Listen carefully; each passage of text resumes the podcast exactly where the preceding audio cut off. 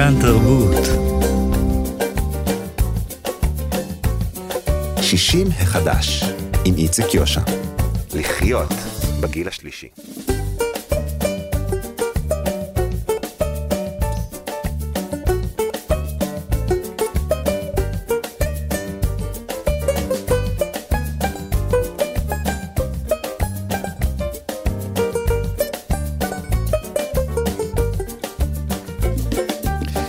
שלום, שלום לכם מאזינות ומאזיני כאן תרבות, אנחנו 60 החדש, מיד אה, נדבר כאן על תערוכה חדשה שעניינה רב-דוריות ודמוקרטיה, מילה מאוד פופולרית בזמן האחרון.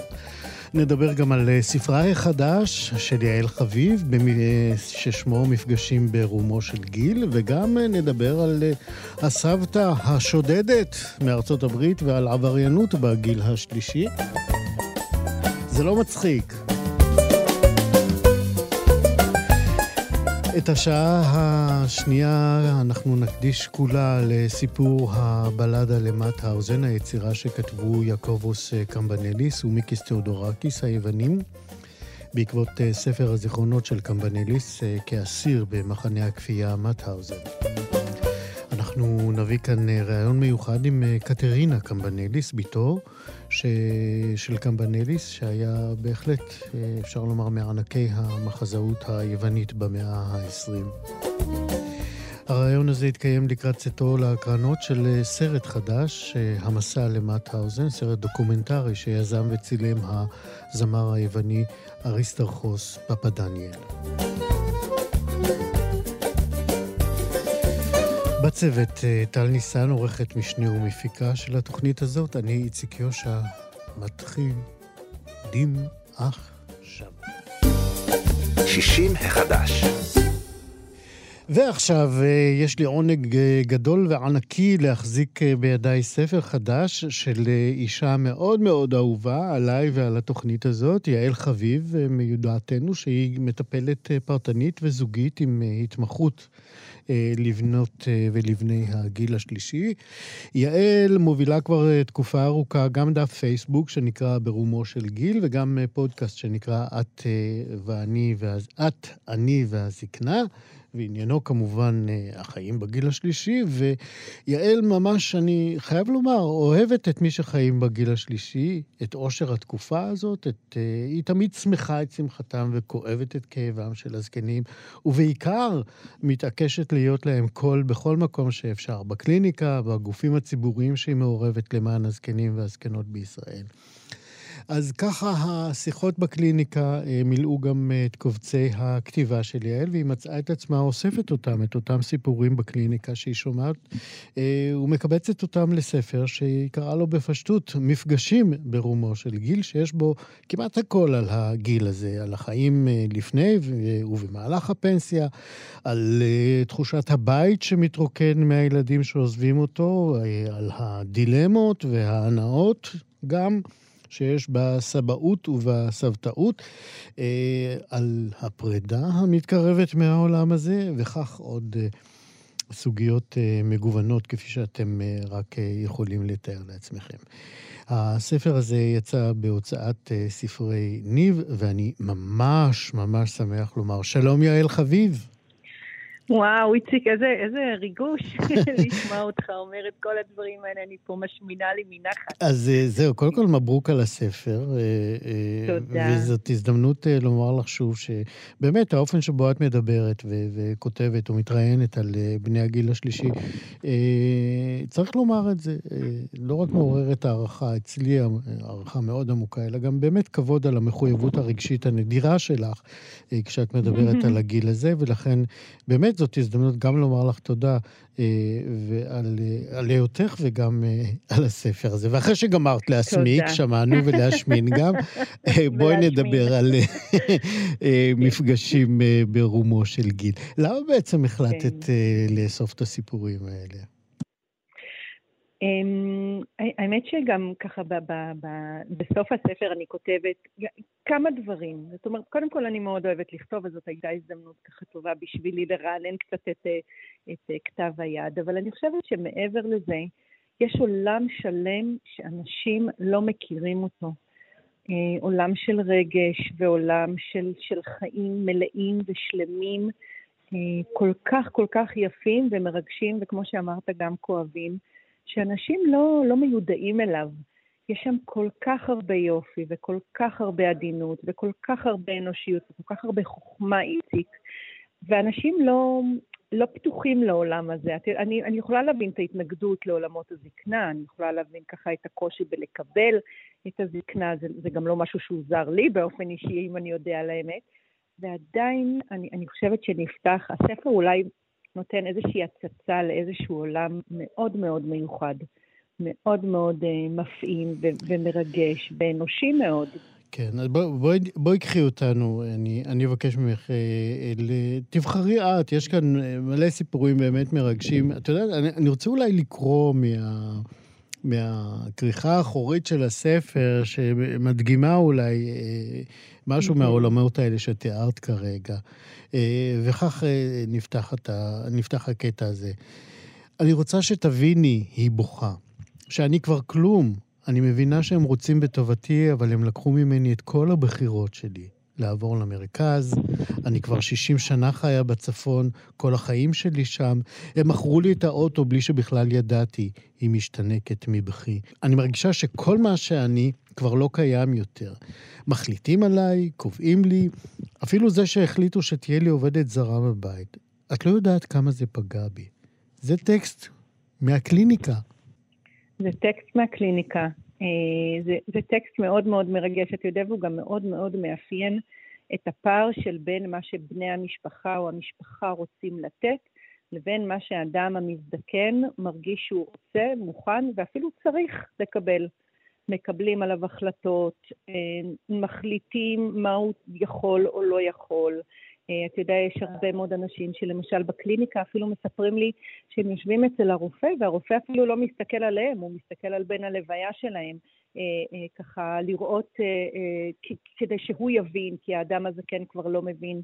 יש איזשהו ביטול של, של האוטונומיה, של החופש, של הבחירה של האדם המזדקן, הרבה פעמים זה נעשה באמת בתום לב ומתוך רצון לעזור, אבל באמת אותה אישה אה, מאוד מאוד נגעה לליבי, באמת בגלל המקום ש, שנורא נורא רצו לעזור לה, אבל היא הרגישה שכל העזרה הזו בעצם אה, אה, מקצצת את כנפיה, ובעצם אומרת לה, תקשיבי, את כבר לא רלוונטית, את כבר לא יכולה לקבל החלטות לבד, אה, את כבר לא מספיק אחראית, אנחנו לא סומכים עלייך. ויש כאן איזושהי, אה, ככה, איזושהי לקיחת אה, תפקיד או לקיחת חופש, אפילו, אתה יודע, החופש הכי בסיסי ואנושי של איפה אני רוצה לגור, או איך אני רוצה לגור, אה, או האם אני מפסיקה לנהוג או לא מפסיקה לנהוג.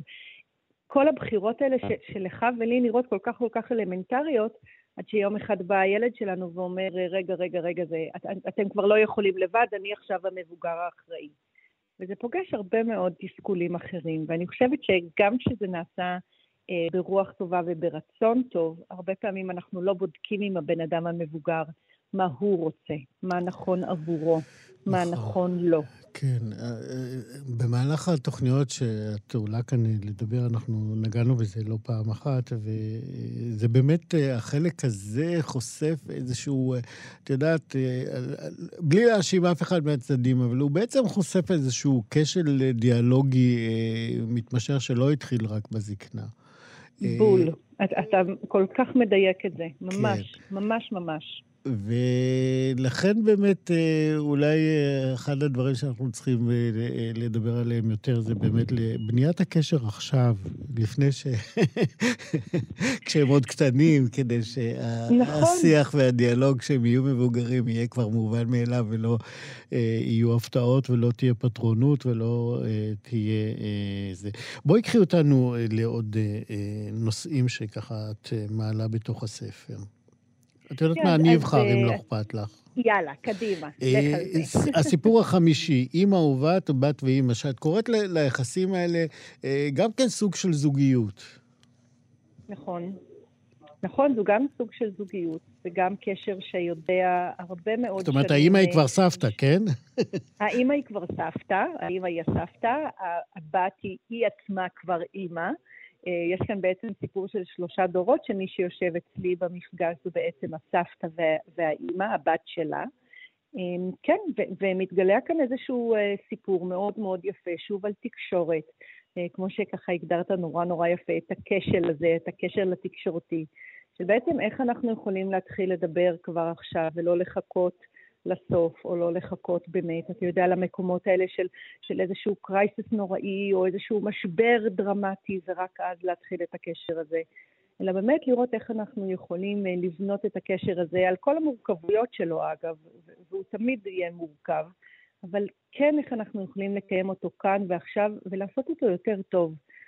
אה, אני מודה ככה, ואני גם ככה בכל פרק יש איזשהו פן אישי שלי, שככה מדי פעם הייתי מסתכלת על התהליך שהן עוברות, ואפילו הייתי קצת מקנאה ביכולת הזו לבוא ולדבר ככה באופן ישיר ובטוח עם אימא, ולהגיד את הדברים שאולי כואבים, אבל הם כל כך כל כך מקדמים, והם בשדה מאוד מאוד בטוח. זהו, אם, אם אה, רוצים להיות בנאליים, אז אפשר לומר שעצם זה שהם שתיהן הגיעו אלייך לקליניקה, חצי מהדרך הם עשו כבר. הם, הם עשו דרך מאוד יפה, הם גם, אני חושבת שגם ההמשך, הם, הם המשיכו להגיע אחת לתקופה בשביל לחזק את זה ולשמר את זה, ולאבד דברים שהן התמודדו איתם והן לא כל כך ידעו איך הן יכולות לאבד את זה בדרך נכונה ומיטבית, בשביל לא שוב פעם ליצור איזשהו משבר. אה, וגם את הגישה הזו אני מאוד מאוד אוהבת. אתה יודע, יש לנו הרבה פעמים נטייה לבוא לטיפול כשאנחנו במשבר וכבר אי אפשר יותר ואנחנו רגע לפני שבירת כלים. ואני חושבת שהגישה של רגע איזושהי תחזוקה, איזשהו משהו שוטף, אה, ככה משהו שאפשר לדבר עליו לאורך זמן ולאסוף כלים ליום של, של מחר, אה, אני מאוד אוהבת את הגישה הזו. יפה, אז אלה הסיפורים ועוד ועוד. את, אה, אני, אני חייב לצ... לספר למאזינים שלנו אה, ולהאיץ בהם לשים יד על הספר, לקנות אותו ולראות. אה, הספר מלא בציטטות נורא יפות שאספת. איפה אספת את כולם? Mm. ככה בדרכך בחיים, או ישבת לקראת הכתיבה? בדרכי בחיים, אני מאוד מאוד אוהבת ציטטות. לפעמים, אתה יודע, אני מרגישה שכל משפט כזה אומר אולי את כל מה שאני מנסה להגיד בכל המלל הזה של, של הדיאלוג שנמצא בזמן המפגש. אה, ויש תמיד, זה, זה, זה, זה כאילו הרבה פעמים הפאנץ', יש משפטים נפלאים אה, שאני מאוד מאוד אוהבת להשתמש בהם. יפה. אז אה, יעל חביב כותבת אה, עכשיו הספר אה, מפגשים ברומו של גיל. אנחנו מאוד מאוד שמחים עלייך ועל הספר הזה, ואנחנו מאוד מודים לך. אני מאוד מודה לך על השיחה הזאת. אני מאוד מודה לכם. להתראות, יעל. המקום, וגם אתם, שנותנים לנו במה לדבר על הגיל השלישי.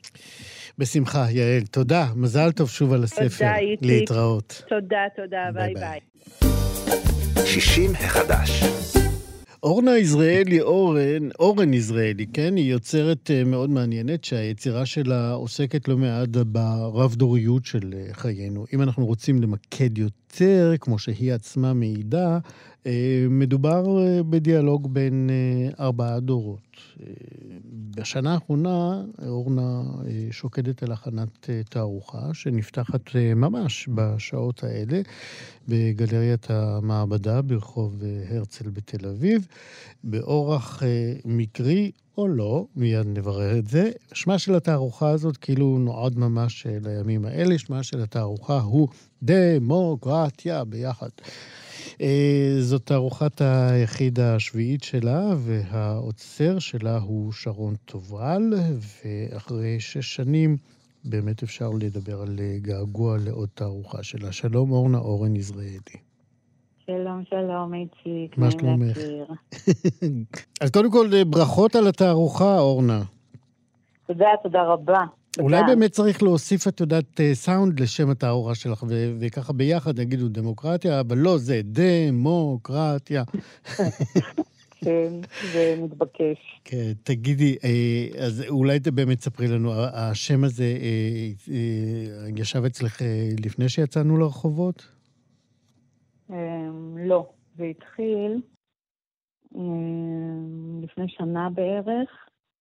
אה, קראתי לזה בהתחלה בית ספר לחופש הביטוי. בית ספר בית צדיק פר'. כן. בלי כל הבית ספר. כי, כי הייתי מאוד נסערת ממה שקורה לחופש הביטוי, היה אז אירוע במוזיאון רמת גן, והתחילה...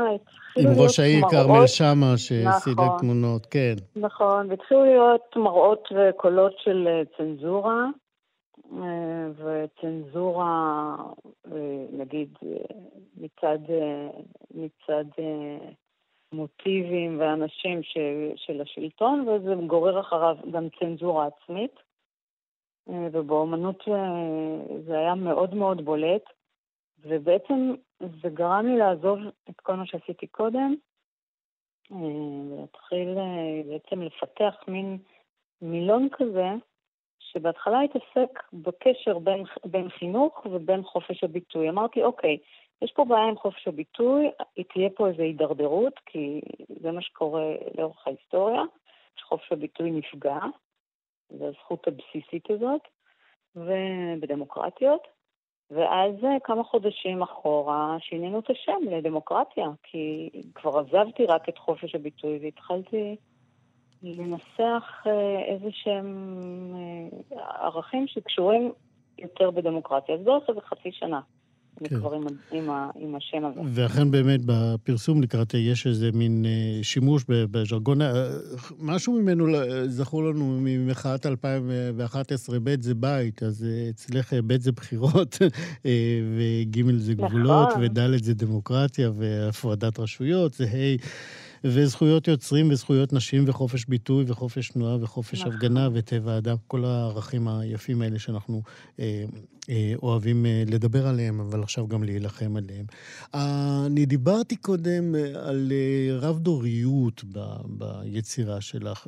קחי אותנו באמת, אה, תד, תדגימי לנו ככל שאפשר אה, כאן אה, אה, על הדיאלוג הבין-דורי הזה ביצירות שלך. אוקיי, okay, בדיאלוג הזה אני מתעסקת מאז שאני אומנית, נגיד 20 שנה. אמ, אבל עכשיו הצורה שלו, הצורה והמראה וכן, כל מה שקשור לוויזואלי, מתבטא בחפצים. חפצים, כל, כל הדימויים, המושגים האלה שאני מתעסקת איתם, עשויים מחפצים. מי שייכנס לתערוכה, או שיראה אחר כך, יש משחק קלפים שמלווה את התערוכה, יש אה, אה, באינסטגרם. ב... אז זהו, לגבי החפצים, אה, לגבי החפצים, אולי נעשה כאן איזשהו גילוי. כן. אני התוודעתי לתערוכה שלך כאשר את התחלת לחפש מוצרים, אריזות של מוצרים שיש להם ריח טוב. נכון. ומיהרתי לתרום, כי זה היה בוואטסאפ השכונתי שלנו, כן. וכך גם אה, הכרתי אותך. אה, איך, באמת אני אמצא שם את שאריות אה, הסבון הריחני שלי? לא יודעת אם הסבון הריחני שלך ספציפי נשאר, כי קיבלתי אז כל מיני דברים עם הקול הקורא הזה. בסוף יש רק כמה, זה, זה קשור לערך בחירות. אוקיי. Okay. חשבתי שבחירות אה, זה עניין של טעם וריח. ואז מה שמייצג את הערך הזה, mm-hmm. יש שם כמה דברים, כמה, כמה אובייקטים, מין ספסל כזה קטן שיש לו סיפור, ספסלון, שרפרפון אפילו, ועליו מונחים מצד אחד כמה תבלינים, כלים של תבלינים, ומצד שני כמה כלים של בשמים. Mm-hmm. ויש שם ספר של אה, ליב אולמנד, ליב אולמנד, שנקרא mm-hmm. לבחור, כן, אבל איך שזה עומד, איך כן. שזה נכון. ספר ישן שנזכרתי בו בלילה כשעבדתי על הדבר הזה, ממש חלמתי עליו, הלכתי לספרייה שלי והוא היה שם. ככה, ככה, ככה הדברים עבדו. לפעמים היה לי איזה רעיון לאיזה מושג שחיפשתי כמו שעכשיו. אני מספרת, חיפשתי דברים שכאילו יעמידו אותו, יממשו אותו, ימחישו אותו, ולפעמים הדברים עצמם שמצאתי ברחובות, בבית, אצל אנשים, תל אביב אה, מעניקה הרבה דברים על ספסלי אה, נתינה שלה, כן. ובמפעלים ישנים, בכל מיני מקומות, דברים שיגלמו ביחד צירוף של כמה אובייקטים מגלמים מושג. יפה. אמ, ספרי לנו בקצרה על המשחק הקלפים הזה, ככה שהוא יכול להיות אה, משחק אה, משפחתי. כן. משפחתי, חברי, קודם כל זה משחק חברתי, אז אני רוצה להחזיר לחברה. בתערוכה הזאת יש, יש מושגים שנמצאים, זה נראה כמו מחסן כזה, חלק. מין מדפים ארוכים כאלה שעליהם יש מקבצים מקבצים של דימויים, וכל אחד יש לו מילה שקשורה למילון הזה, כן? זה כמו ארכיב כזה גדול, ספרייה. מצד שני יש מרחב פעולה, שולחנות כאלה עם קופסת קלפים. אה, בקופסה יש כרגע 29 מושגים במילון, ובחפיסת קלפים יש... אה, ומי מנצח? 15 רבייות. מי שמנצח זה מי שמשיג יותר ערכים. דמוקרטים. כל רבייה היא ערך. אז יש לו, כמה שיש לנו יותר ערכים, אנחנו, גם אנחנו שנלחמים על הדמוקרטיה, יכולים לדבר ולשוחח על הערכים מסוימים, אם עדיין אנחנו ממלאים אותם או לא. יפה. לבדוק אנחנו, את עצמנו. כן, אנחנו צריכים לסיים. אורנה, רק בואי תספרי לנו עד מתי התערוכה תהיה מוצגת. תערוכה עד ה-20 למאי, היא פתוחה כל שישי-שבת אה, בין 11 ל-2, חמש חמישה מקבצים כאלה בסופי שבוע, או בתיאום מראש איתי. כן, גלריה... אה, המעבדה. המעבדה זה רק מילה על המעבדה. כן. אני יכולה, המעבדה זה מקום חשוב. אוקיי. זה מקום חלל לאומנות שעוצר אותו שרון תובל. אה, כל שנה מתקבלים כמה פרויקטים של אומנים שהבסיס של הפרויקט הוא ניסיון, ניסוי, עושים משהו שיוצאים מעצמם, לא עושים את מה שהם עשו קודם, משהו אחר לגמרי, ניסיוני. יפה. וכל פרויקט הוא מיוחד. יפה. במילה. אורנה אורן, אה, אה, ישראלי, תערוכה, דמוקרטיה, תודה רבה שדיברת איתנו. תודה לכם. להתראות. 60 החדש. הנה עוד אה, פרק אה, נשכח בתולדות ישראל, כי מי זוכר למשל שבישראל התקיימה אולימפיאדה? טוב, לא ממש המשחקים האולימפיים האלה הגדולים שכולם נוסעים עליהם, אבל משחקים הרבה יותר חשובים בעיניי. אה, מדובר במשחקים הפראלימפיים שמתקיימים ממש בדרך כלל בסמוך לסיום המשחקים האולימפיים הגדולים. פעם גם קראו למשחקים האלה אולימפיאדת הנכים, לא עוד, את המשחקים הפראלימפיים של... של 1968, אה, אה, יזכרו רבים, כי ישראל אירחה אותו אה, בשנה שאפשר לומר בקושי היו אז בריכות אולימפיות בישראל.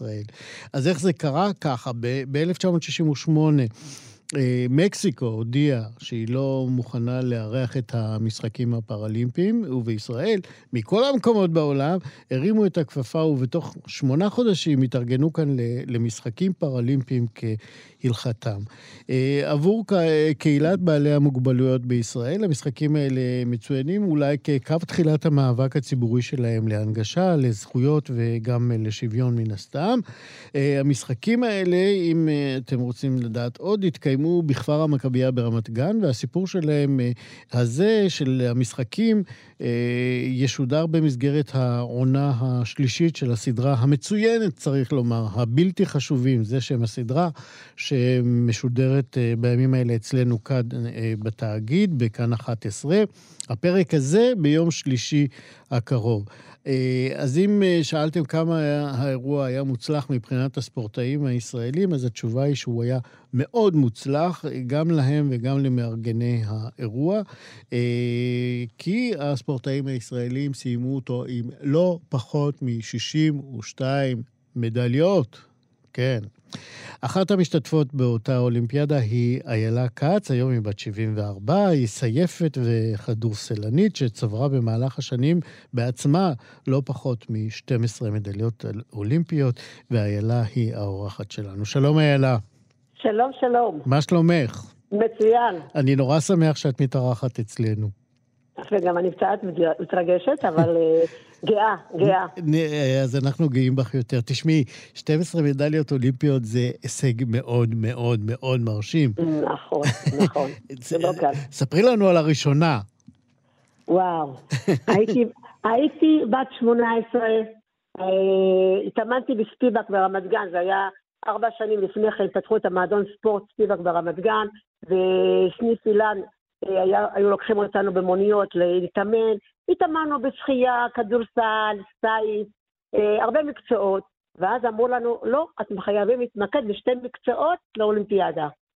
אז ויתרתי על השחייה, ויתרתי על, ה, על, ה, על השחייה והטקניקה, והלכתי לכדורסל וסייף. ותקשיב, זה היה חוויה עוצמתית. קודם הטקס עצמו בהר הרצל בירושלים, עם כל המשלחות. בתור, בתור במה. מה הייתה התחרות, אבל במה זכית? זכ, זכינו בכדורסל מקום ראשון. אוקיי.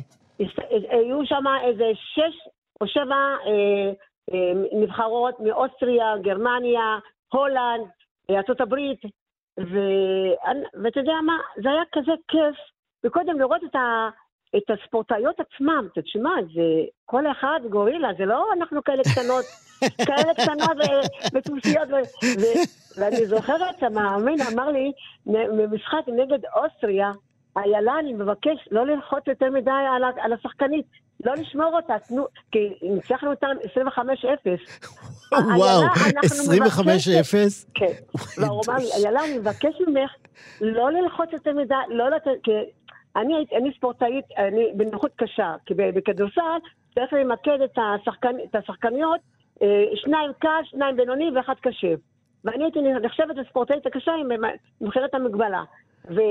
ואני הייתי מאוד טובה בהגנה, וכשהיינו הולכים להתקפה... אף אחת לא עוברת אותך. לא, הייתי שומרת את השחקניות, היריבה, כבר מאמצע, מאמצע הדרך. זאת אומרת, לא נתתי לה לשמור. ואז היה, ואז היה לקבוצה אפשרות להתפרץ פנימה ול, ולקלוע סלים. Mm-hmm. אז המאמן אמר לי, איילה, אני מבקש, קצת רחמים, תני לה קצת להיכנס, תעשה איזה סל אחד. מה פתאום? תימניה זה תימניה, מה לעשות? נלחמת ככה על כל הכוח, ואהבנו את זה, תקשיב, אהבנו את זה כל כך, כל המשחקים. תשמע, זכינו במקום ראשון. אתה חושב שמישהו שם מה... מהספורט, מהרשות הספורט והחינוך באו וראו, או שנתנו איזה, או בכלל חשבו לתת לנו איזה מענק, או איזה מענק כספי על המדליה או משהו כזה. הרבה פעמים אבא שלי, אבא שלי אומר, תגידי, האם יש לזה כסף? אני רואה אותך כל הזמן מהעבודה, מהלימודים, את הולכת ישר לספורט, אין, אין בית, את כל הזמן רק שם, באימונים. אמרתי, אבא, אני אוהבת את זה, אני אוהבת את זה, אבל תדרשי גם לקבל את, הזה, את הזכויות שלך. אמרתי, אבא, אני לא יודעת מה הזכויות, אני אוהבת לעבוד. אני אוהבת להתאמן. ובדיעבד, זה היה עצוב.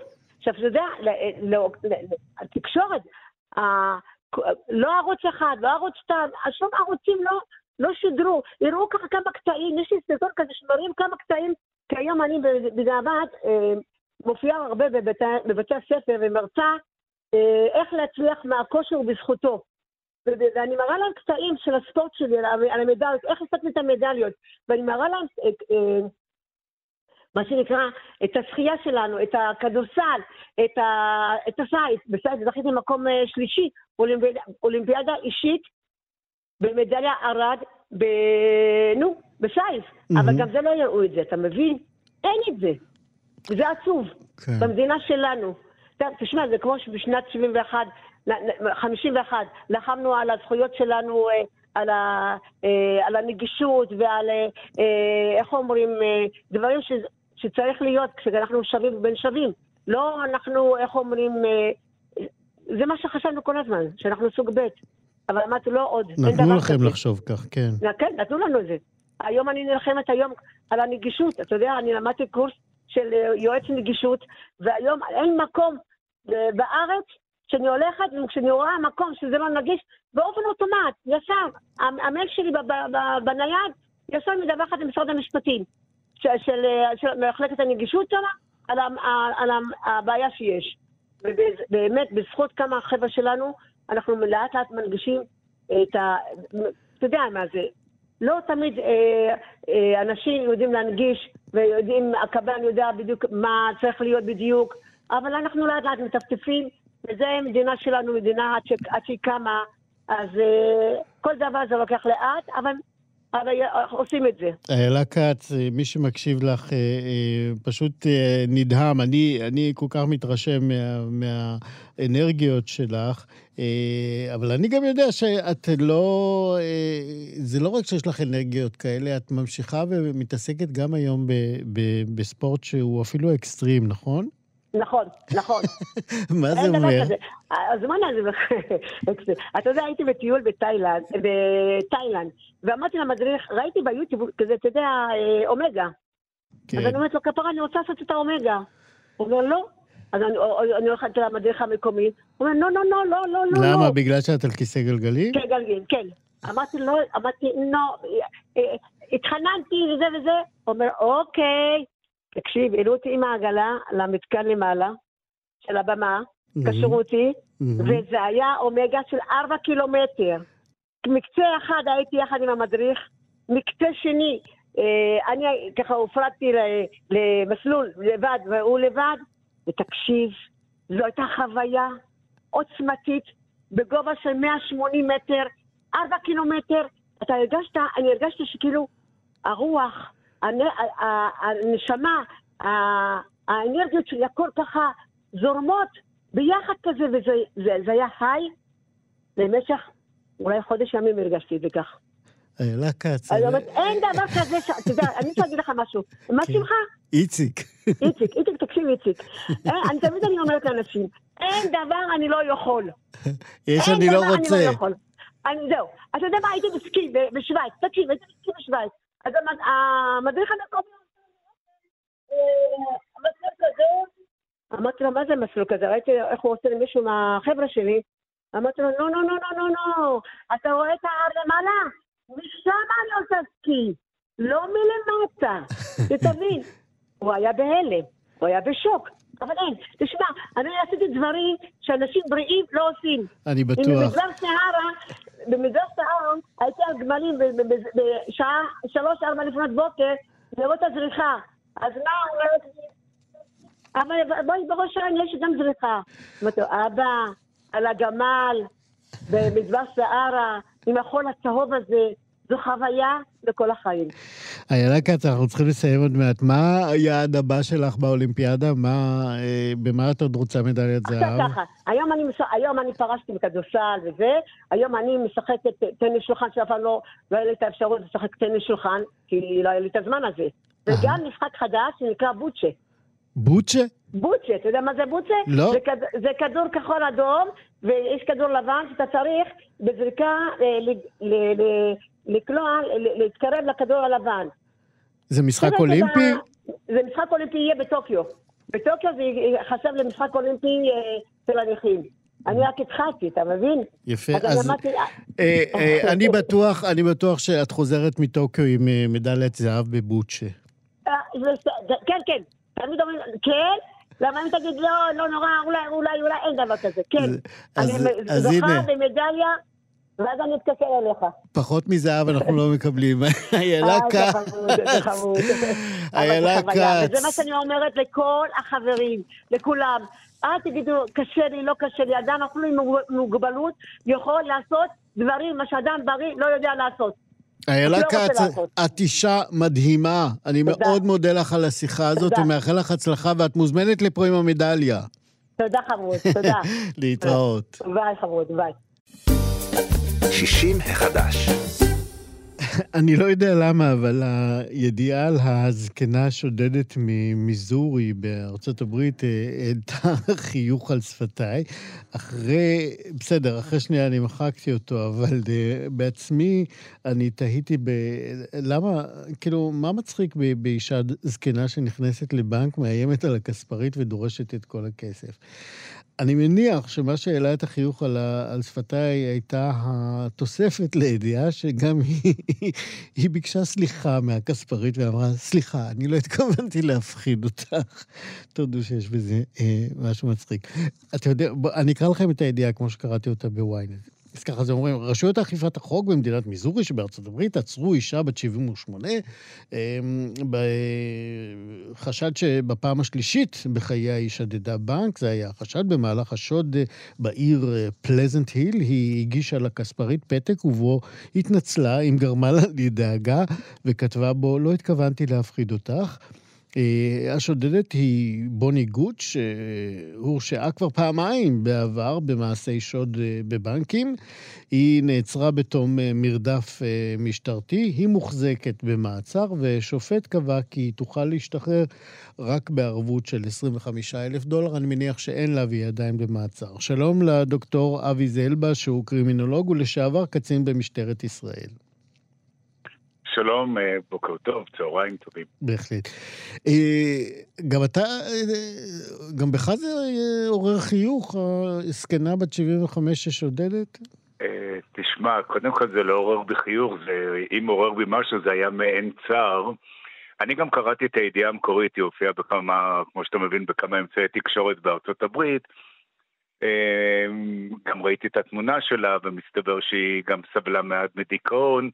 ובוא נדבר רגע טיפה יותר ברצינות, וגם אחר כך בצחוק, כי האמת קצת מצחיק, אישה בת 78 ששודדת בנק, וכמו שאמרת, היה לה ניסיון קודם, זו פעם השלישית שלה שהיא נתפסה, אני מניח שהיו פעמים שהיא לא נתפסה. אולי. אתה יודע, זה תמיד ככה. אוקיי. אבל, אבל, אמ, תראה, הגילאים, הגילאים של מעל אה, גיל 67 אה, לגברים ו-62 לנשים, זה גם כן לא ברור לי מדוע. נשים את תוחלת החיים שלהם הרבה יותר גבוהה מאשר גברים. כן, זה דיון ארוך שאנחנו נדרשים לו פה לא פעם, ברור, אבל לא, לא עכשיו. כן. ברור שלא, לא, אני גם לא מומחה בתחום הזה. אמ, תשמע, אנשים, יש מה שנקרא קיבעון בהתנהגות שלנו, ודברים שנרכשו אצלנו במהלך הרבה מאוד שנים. כלומר, אה, לצורך העניין, אתה שדר ברדיו, אז אני מניח, כאשר אתה תפרוש מהרדיו, אתה תנסה למצוא תחביבים או דברים שקשורים לרדיו, אבל לא תחשוב על אופציה עבריינית לעשות. לא. לעומת זאת, אדם, לא, רגע, חכה, חכה. קודם כל, אני טוען שכולנו עבריינים, אבל זה נושא לדיון אתה יודע מה? אני מסכים איתך. אוקיי, הנה עוד אחד שמסכים איתי, בסוף אני אקים תנועה. אבל מה שאני, מה שאני אה, חשוב לא, לי... מה שמייחד אותנו כאנשים נורמטיביים זה הדרך להבין אה, שזה לא כדאי. נכון, נכון, יפה, יפה, והנה כאן, הנה וכאן אתה מגיע לתחום שהוא, שהוא קצת יותר, אה, אולי אפילו טיפה יותר רציני. תראה, כל העניין של רציונליות ואיזה תפקיד אנחנו עושים ומה אנחנו עושים והעניין של כל תורת הענישה בנויה על כך שבני אדם הם רציונליים והם לא יעשו משהו שהם יודעים שאם הם יבצעו אותו גם יקבלו תיוג חברתי, גם ייכנסו לבתי סוהר וכולי. הבעיה היא שכנראה בגיל מסוים הרציונליות היא כבר לא כל כך מהותית ואני אסביר גם למה. כיוון שכאשר הוא אדם מאוד מבוגר, אז כאילו לא כאילו, אני שונא את המילה כאילו. כאשר אדם הוא מאוד מבוגר, הוא בעצם, התחום העניין שלו ותחום ההתייחסות שלו שונה מאשר אדם צעיר. מה אכפת? באמת, בוא נחשוב אתה ואני, מה אכפת לגבר בן 75 או לאישה בת 75 להיתפס כאשר היא ביצעה פשע? מה שיפגע בהיבט החברתי שלה, אתה רוצה לשמוע אותי באמת, כאילו, בלי שכולם ישמעו אותי שיחה רק ביני לבינך, ייתכן אפילו שמעמדה ישודרג, או מעמדה ישודרג. אתה רואה למה צחקתי? אתה רואה למה צחקתי? למה? כי זה מצחיק, כי באמת מה שקורה בסוף, היא הופכת לגיבורה. ברור, היא הופכת לסלב. עכשיו, יש גם משהו, יש מה שנקרא תהליך פריזניזציה. מסתבר שהרבה מאוד אסירים באיזשהו שלב, אם הם היו בכלא יותר מפעם פעמיים, והיא כבר שהתה בכלא פעמיים, המקום הטוב, המקום שבו הסטטוס שלהם מוכר, המקום שבו נותנים להם כבוד, המקום שיודעת בוודאות מה יקרה, המקום שנותן לה מיטה חמה, מקלחת, שלוש ארוחות ביום, אלה בתי סוהר, ואנשים כאלה יחזרו לבתי סוהר. אגב, זו תופעת הדלת המסתובבת בבתי הסוהר. בישראל 40% מכלל האסירים יחזרו לכלא בתוך שש שנים מהרגע שבו הם ישתחררו. תופעה נוראית. כן. זאת אומרת, כאילו, ו- ולכן כל אותה אישה היא לא מפתיעה אותי, רק כדי להוסיף לך זה, אז אני לא יודע אם שמעת על אישה בשם אמנדה, שלפני שנה אה, ירדה, ירתה באחיין שלה, היה ביניהם סכסוך מאוד גדול, ירדה, ירתה והרגה אותו. הכל היה טוב ויפה, אלמלא התמסר לך את גילה, 98, היא בבית סוהר אגב. כן, 98 כן. בבית סוהר זה כן. דרך יפה לסיים את החיים. אה, אה, לגמרי, לגמרי, כן, ויש עוד הרבה מאוד וזה.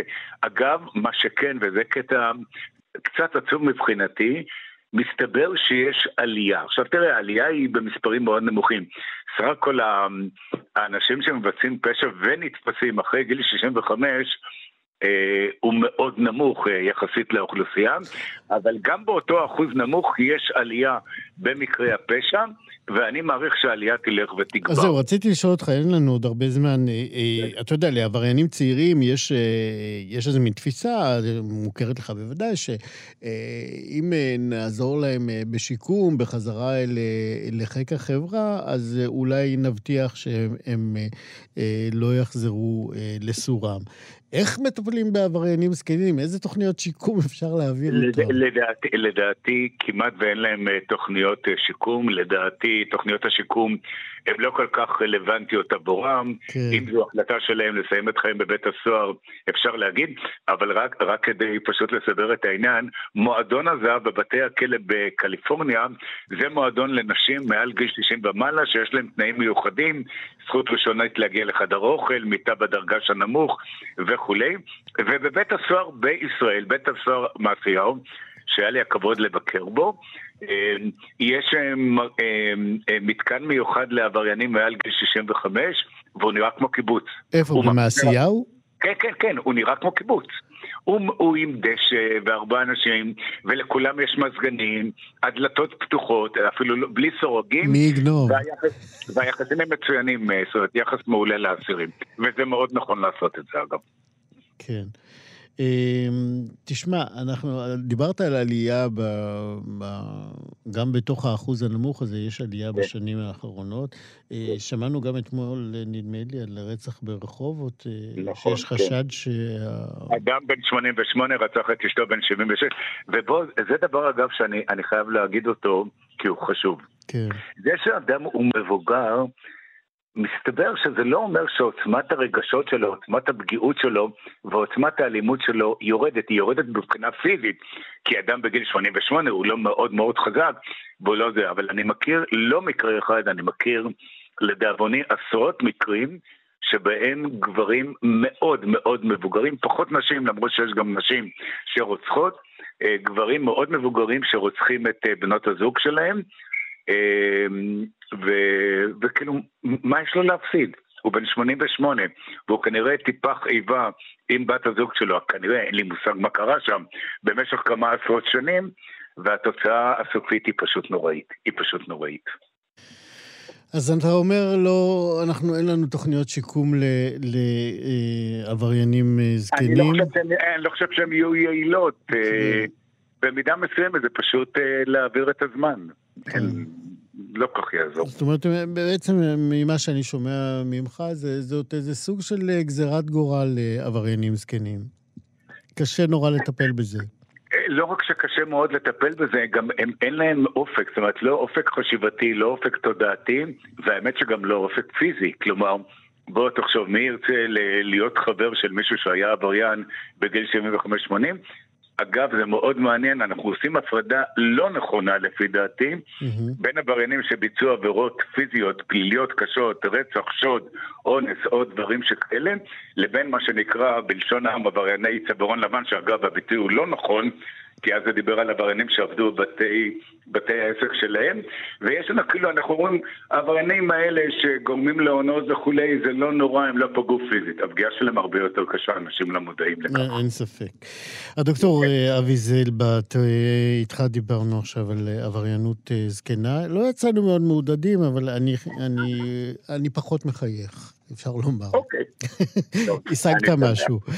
הדוקטור אבי זלבה, קרימינולוג ולשעבר קצין במשטרת ישראל, תודה רבה שדיברת איתנו. בבקשה. להתראות, ביי ביי.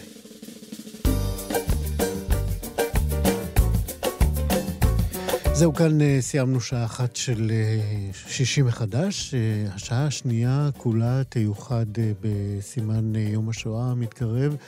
לסרט אה, דוקומנטרי חדש שיוצא ביוון. הוא מספר אה, את סיפור, אה, סיפורו של יעקובוס קמבנליס, המחזאי היווני שכתב את הבלדה למטהאוזן, אחרי שהיה שם אסיר במשך שנתיים וחצי במלחמת העולם השנייה. שירים שהוא כתב והלחין מיקיס תאודורקיס, גדול המלחינים היוונים. עכשיו, הסרט, המסע למטהאוזן, כל זה בשעה הבאה.